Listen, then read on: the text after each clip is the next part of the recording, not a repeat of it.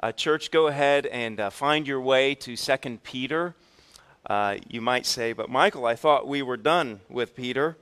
And uh, I guess maybe I just got to a point where I thought, man, I kind of like this guy, Peter, and we'll hang out with him a little bit more. Uh, we did finish uh, our study through the book of First Peter last Sunday. During this Advent season, however, we are going to go to the end of his second letter, 2 Peter chapter 3, and uh, we are going to allow uh, God's word uh, written through the man Peter to help uh, direct our hearts and remind us what we're waiting for. Uh, we are here in the middle in the season of Advent and certainly, Advent has a way of emphasizing the practice of waiting. You've probably already noticed that's been a theme of the service up to this point. I would say, though, that for many of us, uh, waiting is hard, right? How many of you, by a show of hands, would say, Yeah, I get it, right? Waiting is really, really hard. In fact, some of you are even right now thinking, How long is he going to preach for, right? Because we, we tend to be impatient people. Uh, we tend to be people who are often in a hurry and we're ready to move on to that next exciting attraction.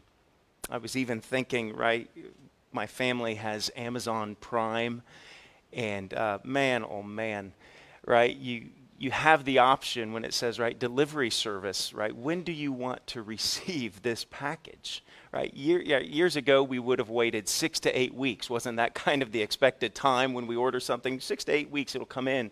But now it can be six to eight hours, and it gives me these options like, do I want to eliminate some trips on the Amazon delivery guys and, and wait another day? I'm like, no, I want it tomorrow, you know?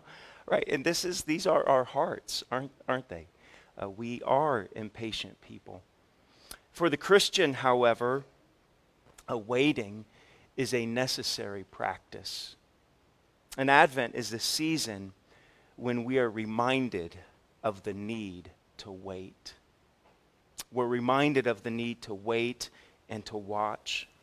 As the birth of the Christ child uh, fulfilled the waiting for some, right? On Christmas, that's what we celebrate. We celebrate Jesus' birth, God in human flesh, right? Takes on human flesh comes and dwells among us, born of a virgin there in that cradle, in that manger, nearly 2,000 years, over 2,000 years ago.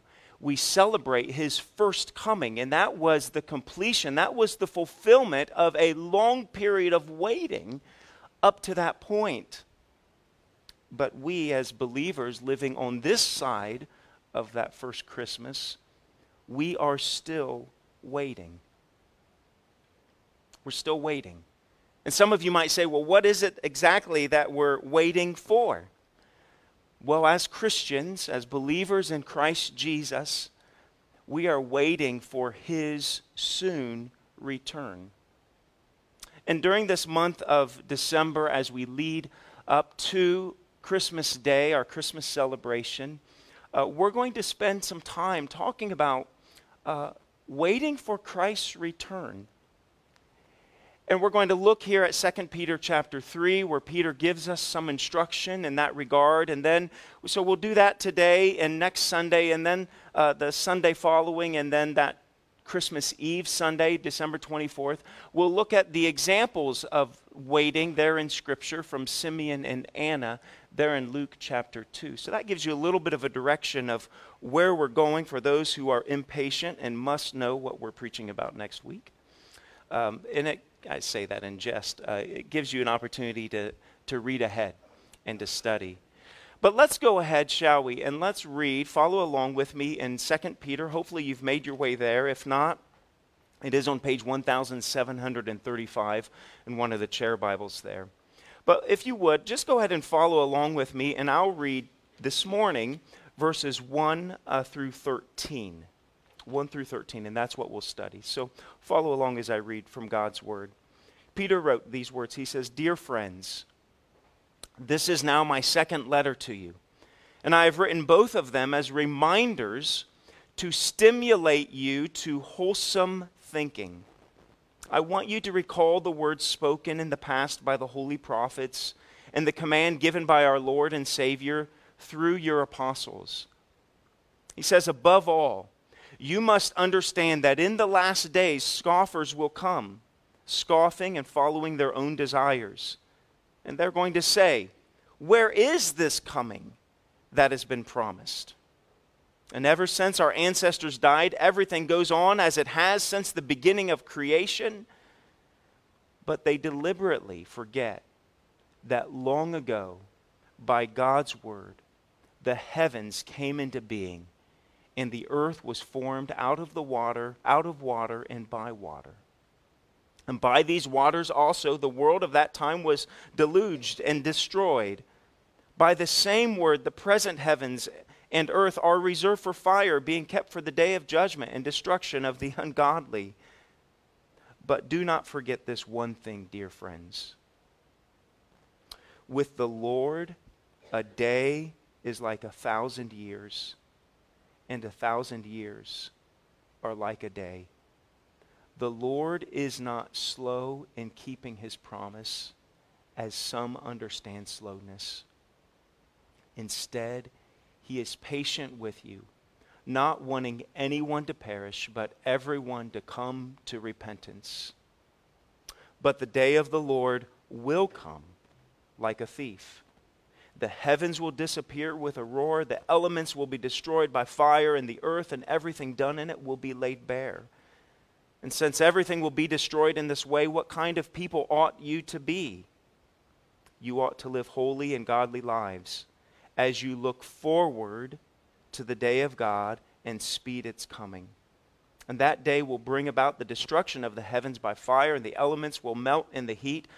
But in keeping with his promise, we are looking forward to a new heaven and a new earth where righteousness dwells.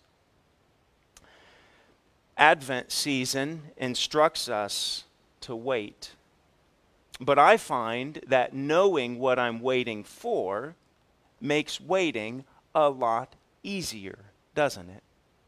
Right? I, I think of some of us who can hardly sit at a stoplight for three minutes and wait, and yet we will then drive ourselves to an amusement park where we will gladly stand and wait for an hour and a half for a ride that is no more than three minutes in length.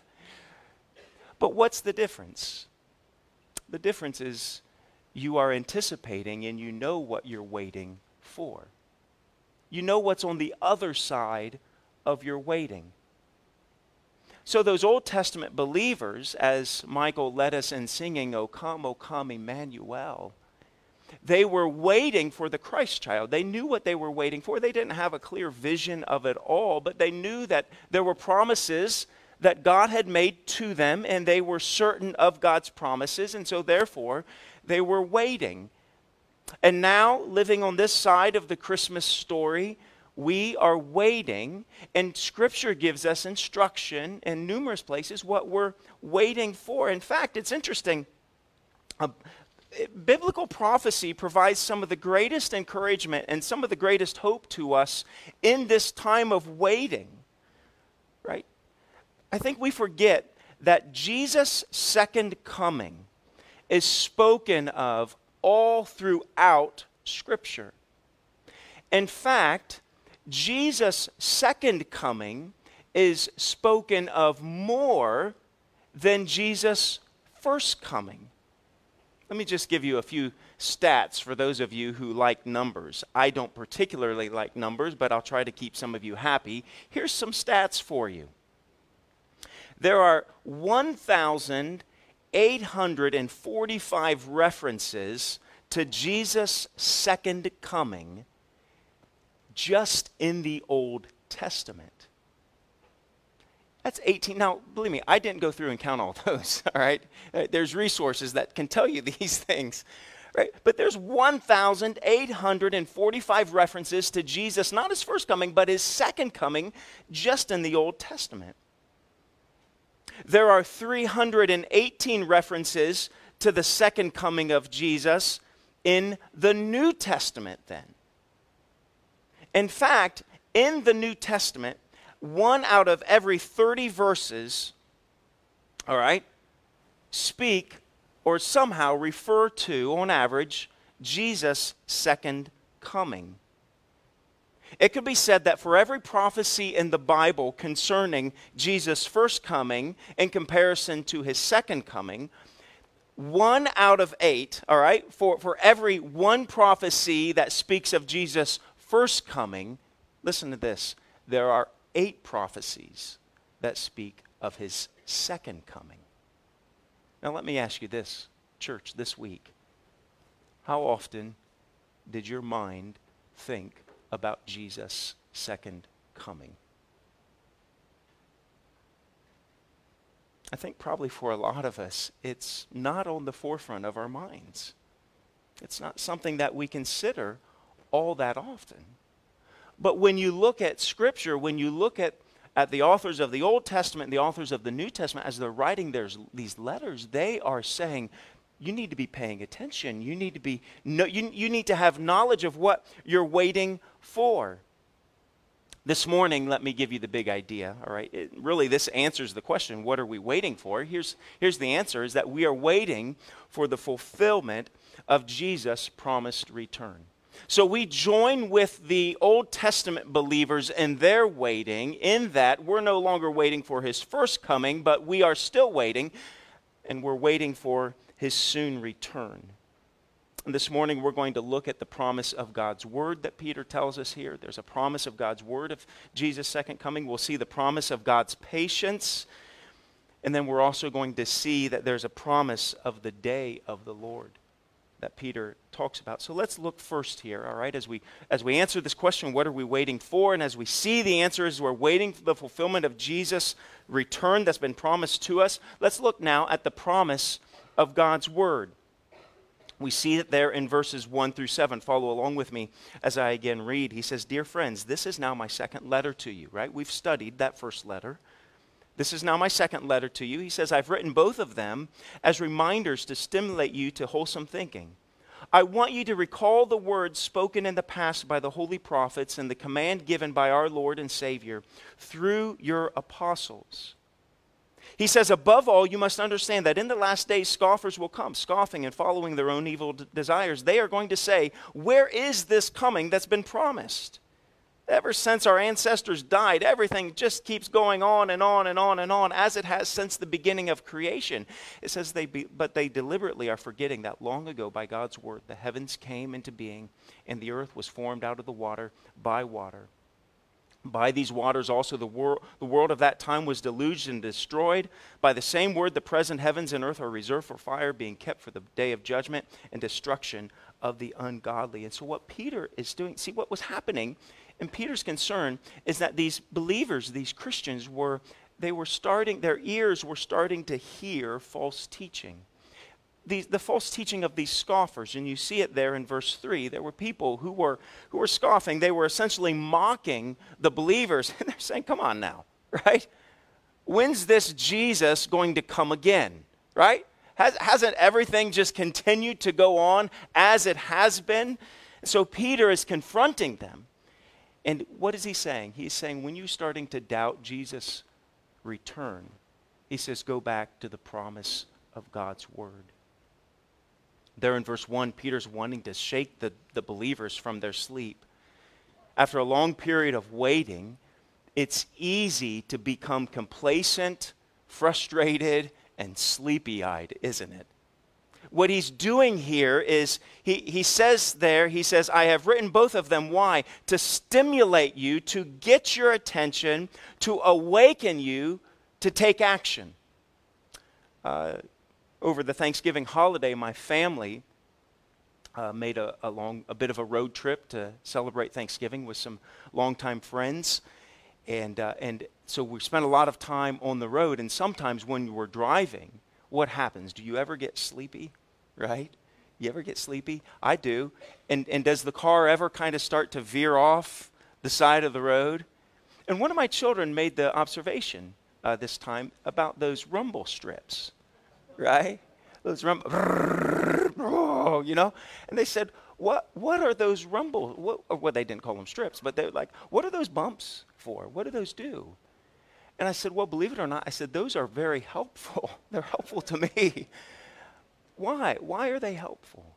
Because they wake you up right? And, and so we talked about how, right, someone was a genius when they said, hey, let's make this machine that can dig these grooves, that can make these grooves, so that way, as you just start to veer off and as you're getting a little bit sleepy and a little bit sleepier, and all of a sudden, what happens, right? We wake up. And I think of this passage. This is what Peter is telling us. He is saying it's easy to grow tired at the wheel it's easy to become sleepy in your walk with Jesus. It's easy to become complacent. And so Peter is highlighting, to, he's not giving them any new information here. That's not what Peter's doing. Peter, instead, he's just reminding them information that's already been revealed to them. He's like those rumble strips, he, because we know that we all need the constant reminders of what is true don't we? We need that. That's why it's so important for us to gather together every Sunday as we set a time that Sunday morning because like this is like rumble rumble strips for Christians here. Because sometimes right we go throughout the course of our week and we just forget about the Lord and we grow complacent and we need to come together and we need to remind ourselves of these truths of these promises. We need to look each other in the eyes and, and hold each other accountable. We need to give each other hugs and comfort each other. When, when, we're, when we're walking this road of life so he says i, I want to stimulate you. I want to wake you up to, and remind you what is true. And peter's awakening them so that they won't uh, fall prey to these false teachers. He want, he's wanting to protect them from false teachers. Right? One of the best defenses against false doctrine is to recall and consider the truths that we already know. Church, in other words, we don't need new or deeper truths. Right? We don't, we don't need some sort of new revelation. We've, God has already revealed himself to us in his word. Instead, what we need is constant reminders. Church, that's why we participate in communion every Sunday. And even sometimes, right? Sometimes we can grow sleepy when we do that. And sometimes I because I preach so long, right? It's like, okay, we got to get communion in. Right? But we do need these reminders. And so, what, what's he saying? What, he's reminding them why? Because there's opposition. There's people who are saying Jesus is not going to return. That's there in verses 3 and 4. He's highlighting their opposi- oppositions. He's, there's, there's these teacher, teachers who are saying, just abandon the ship, right? Just leave the faith. He's not coming back. What are you talking about? He's saying, Peter tells them that such mockers are full of pride. Their hearts are hard toward the Lord. And what does he do? He reminds them. He says, No, go back to God's word. And he said, In fact, remind yourself how did all of this begin in the first place? God spoke it into being. Through the power of God's word, he spoke it into being. And even still, there's a certainty, right? It's, it's through the power of God's word that, that all things are being held together, even to this day that the power of God's word sustains us. It's the power of the word of God through Jesus Christ that salvation comes to us. So he's reminding them of all of these things. He's saying, No, listen, if, if God has promised it to us, it is sure and it will come about. So go back and remind yourself of those truths, of those things.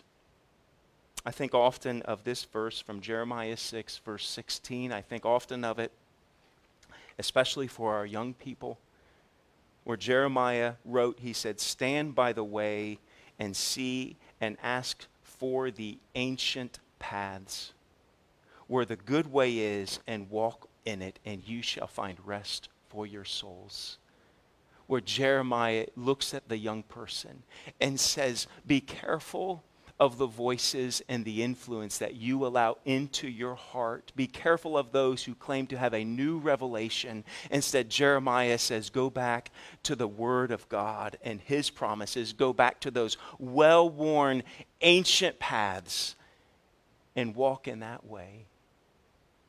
Church, I wonder maybe if we have fallen asleep to Christ's return because we are listening to the influences of this world far too much.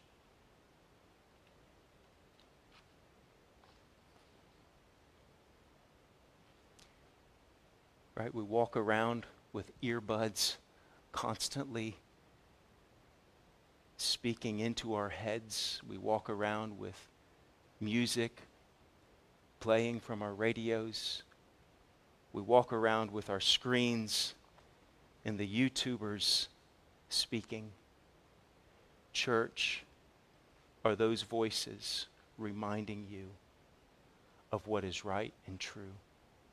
Are they reminding you of the well worn ancient paths? Are they reminding you to look forward to the one who is to come?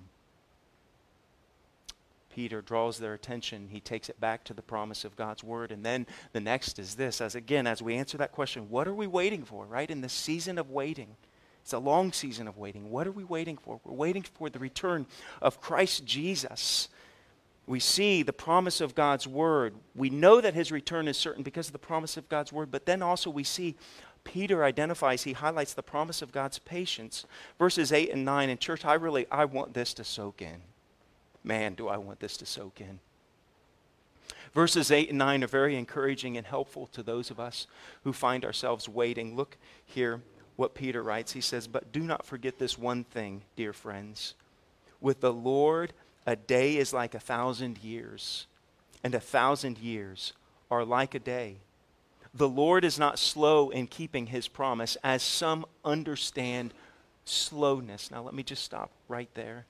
What Peter is saying is, is that, right, our waiting is uh, maybe a little bit misconstrued because we don't understand the timeline like God understands the timeline. Right? We look at waiting and we measure it in seconds and minutes and hours and short days. God looks on it with a much larger span. And that's where, where Peter is reminding the people. Right? That, that let's face it, that when God says he has all the time in the world, that's exactly what God's mean, God means. That God does have all the time in the world. And there in verse 8, it shows us the timelessness of God. It shows us how our waiting tends to be a little bit off kilter when you understand God's approach to time. But now, here, then, we see in verse 9 says that the Lord is not slow in keeping his promise, as some understand slowness. Again, his word, right? There's that promise, that word promise. He's not slow in keeping his promise, right? Just because it doesn't operate on our timetable, on our schedule, doesn't mean that God has given up on his promises. Can you hear that, church? Right? We trust him. We trust the promise of his word. Here we're trusting the promise of his patience. And I want you I want this church this might be some of the most encouraging one of the most encouraging verses that you have heard. It was, it's really encouraged me this week. That as those who wait, we should not be discouraged by this time of waiting but instead, we should see it as the fulfillment of God's desire to see many more people come to know Him. What does He say? Why, why, is, why are we waiting so long? Why is it? Because we see God's love here. That God loves people, and He's giving them this span of time to, to, to, to hear the gospel to receive the gospel, to believe in that gospel, and to turn their life around and to surrender to Him. right? As much as we may find ourselves wanting Christ to return, right? I want Jesus return to return. But at the same time, I don't want him to return because there are people I know who haven't trusted him. Right? That's that's that difficult balance here. As, as believers, we pray, Come, Lord Jesus, but Jesus, don't come quite yet.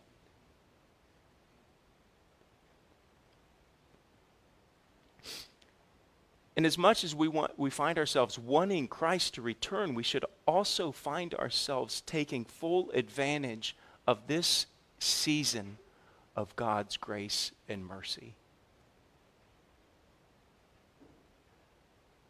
And you might be sitting here today, and maybe today is the day of your salvation. And my encouragement to you is don't wait any longer. We are not promised this afternoon, even.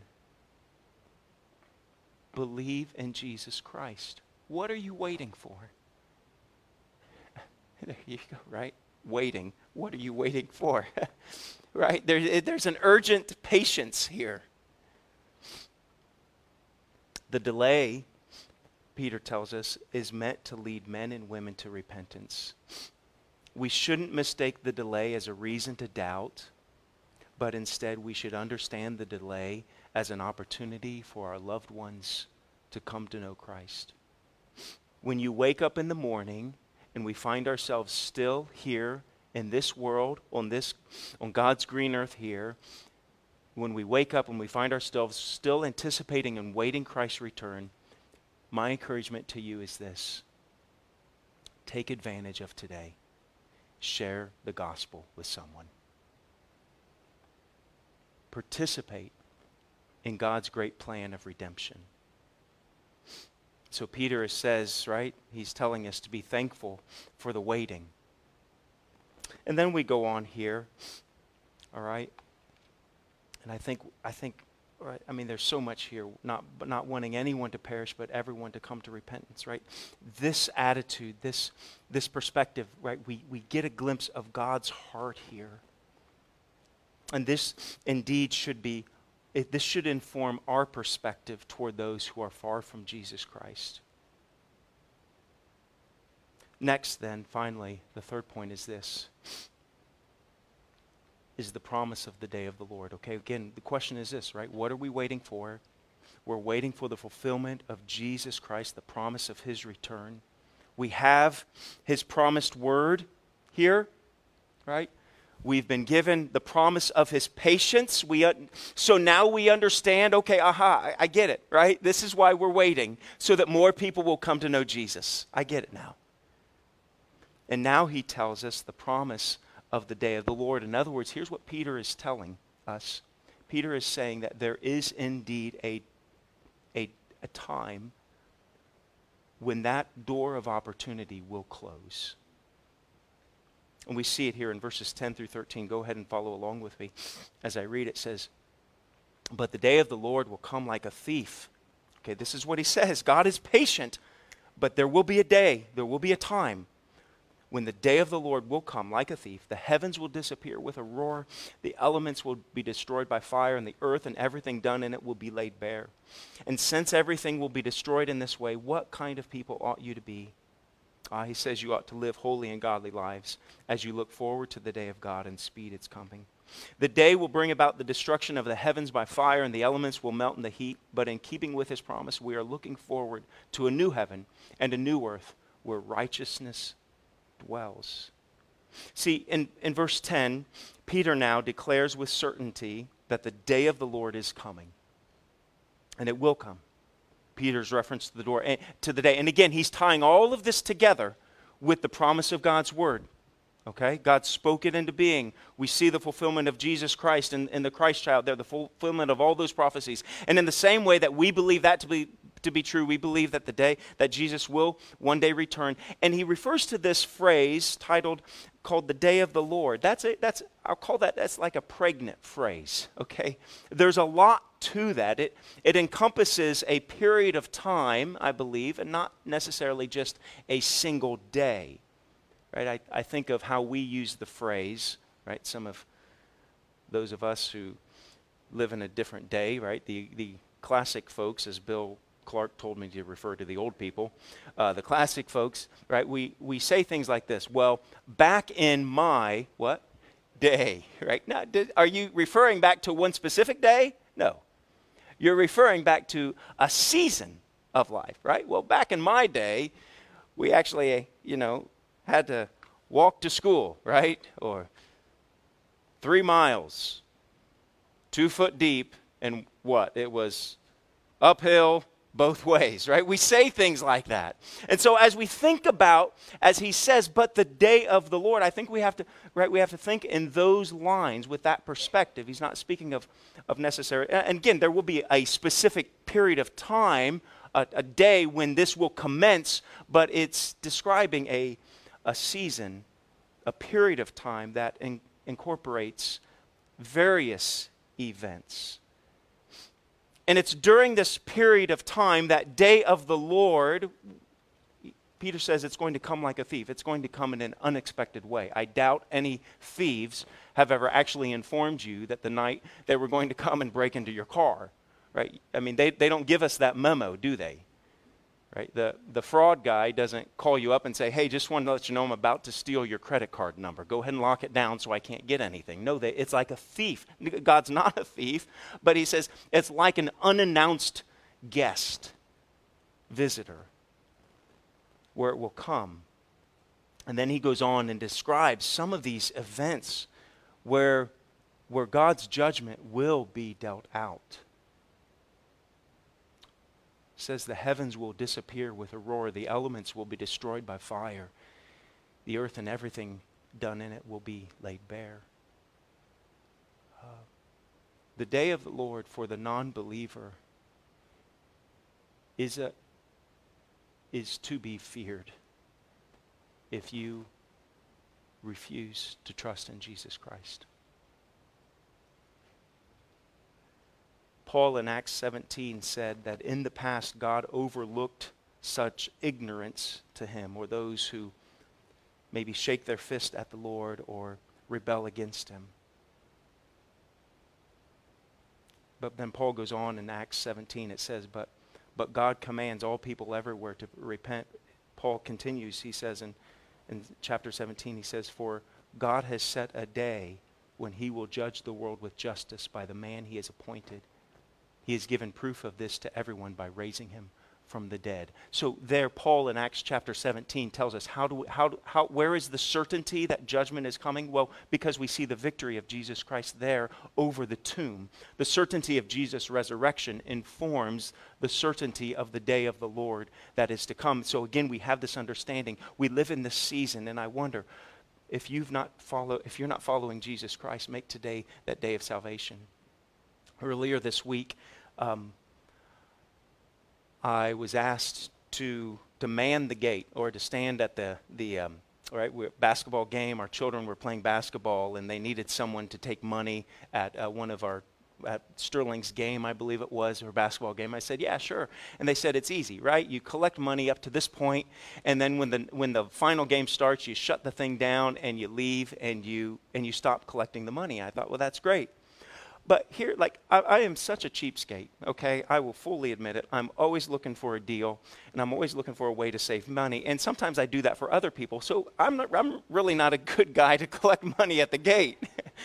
because I'm like, oh, you know, you can get in. But there, I was given this responsibility, so I had to do it diligently. But yet, in my mind, right, here's what I'm, here's what I'm thinking.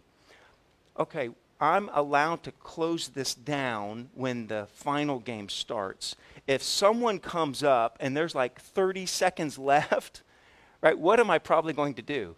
I'm probably going to say, hey, listen, let me give you a secret. If you go stand over there and wait a minute, I'm going to go ahead and shut this thing down, and I'm going to pick up the chair, take the sign, and I'm going to walk away, and you're going to get in scot free, right? How's that sound? Or I could have been like, hey, for half price, I'll give you some insider information, you know? and I'll pocket the app. No, I, I shouldn't do that. But, but you understand, right? There's this tempt right inside there, but there's just this, this moment in time. It's kind of reverse in that situation. There's that moment in time where, where I close the cash box, and inside my heart, I'm wanting to tell this person, it's going to be free really soon. Just give me a minute.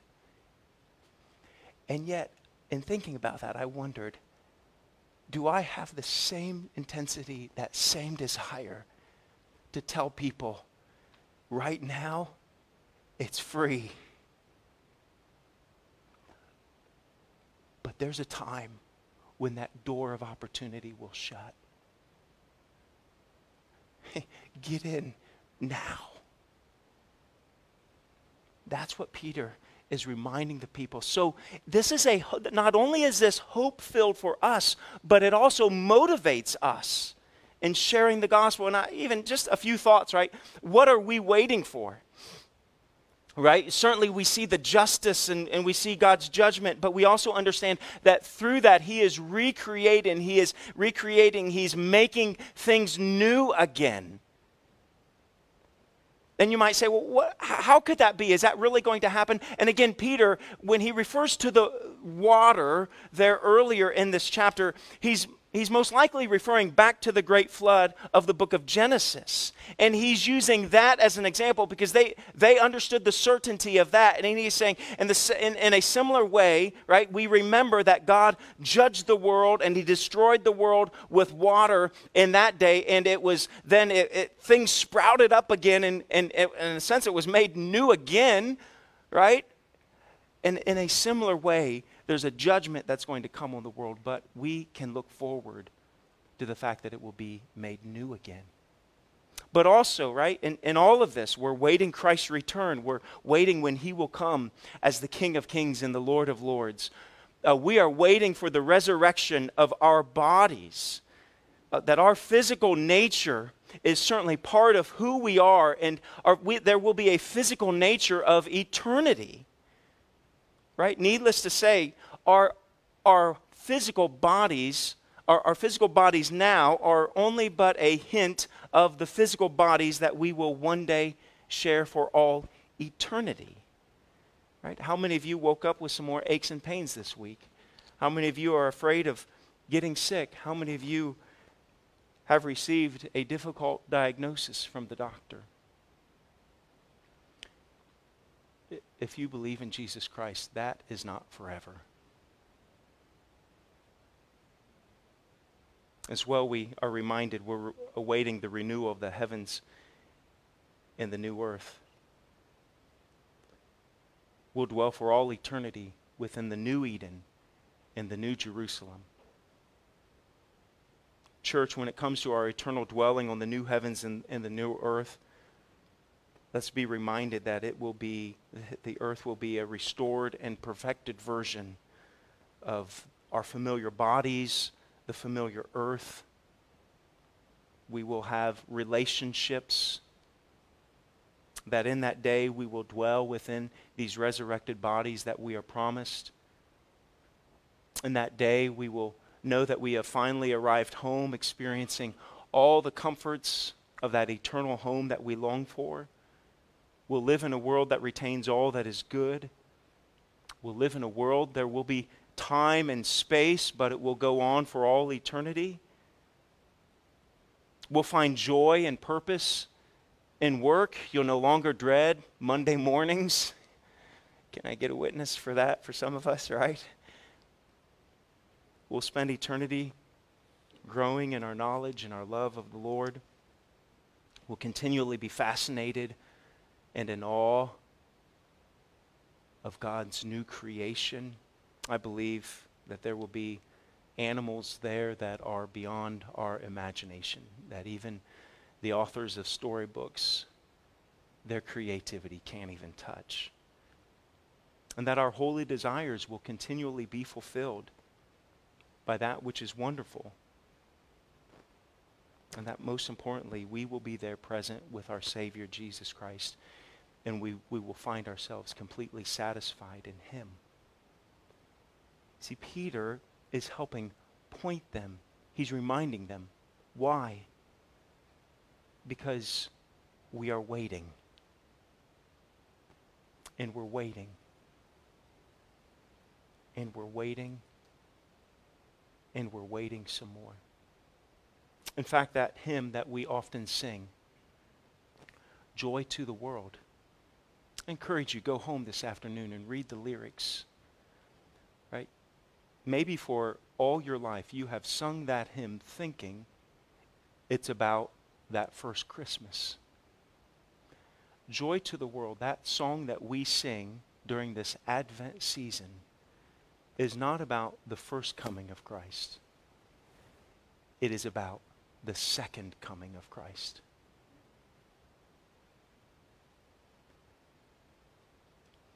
Maybe this Christmas, um, a lot of us, right? Especially you kids, right? I know you kids, I'm about done, children, so just hang with me, all right? Right? But you kids, right? You know, our uh, Sterling made this paper chain in our house, and so she's taking off you know, one of these links each day as we anticipate and wait for Christmas, right? There's an excitement as we lead up to Christmas, but maybe some of you uh, in here uh, this morning, you are going into this Christmas with, with deep heartache. And maybe uh, you are okay with Christmas coming at a very slow pace. Because maybe even to some extent you're dreading that Christmas. I even think of Marilyn here who lost her husband this year, her first Christmas without her husband. Others of you who have received uh, doctor's diagnosis.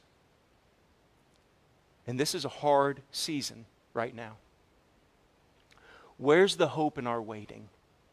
Our hope in the waiting is, is in looking even further ahead looking and understanding that, that Jesus, his second return, is coming. And that we can know that all of the heartache of this Christmas season that you might be experiencing will one day be relieved.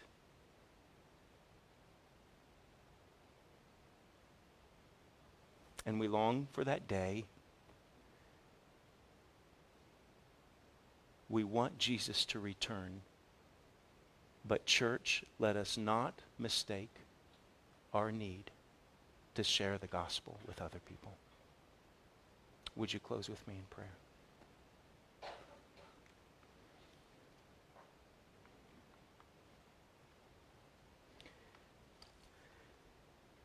Lord Jesus, we do pray.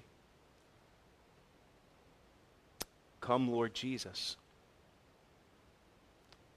Father, that is, uh, that's the longing that many of us have.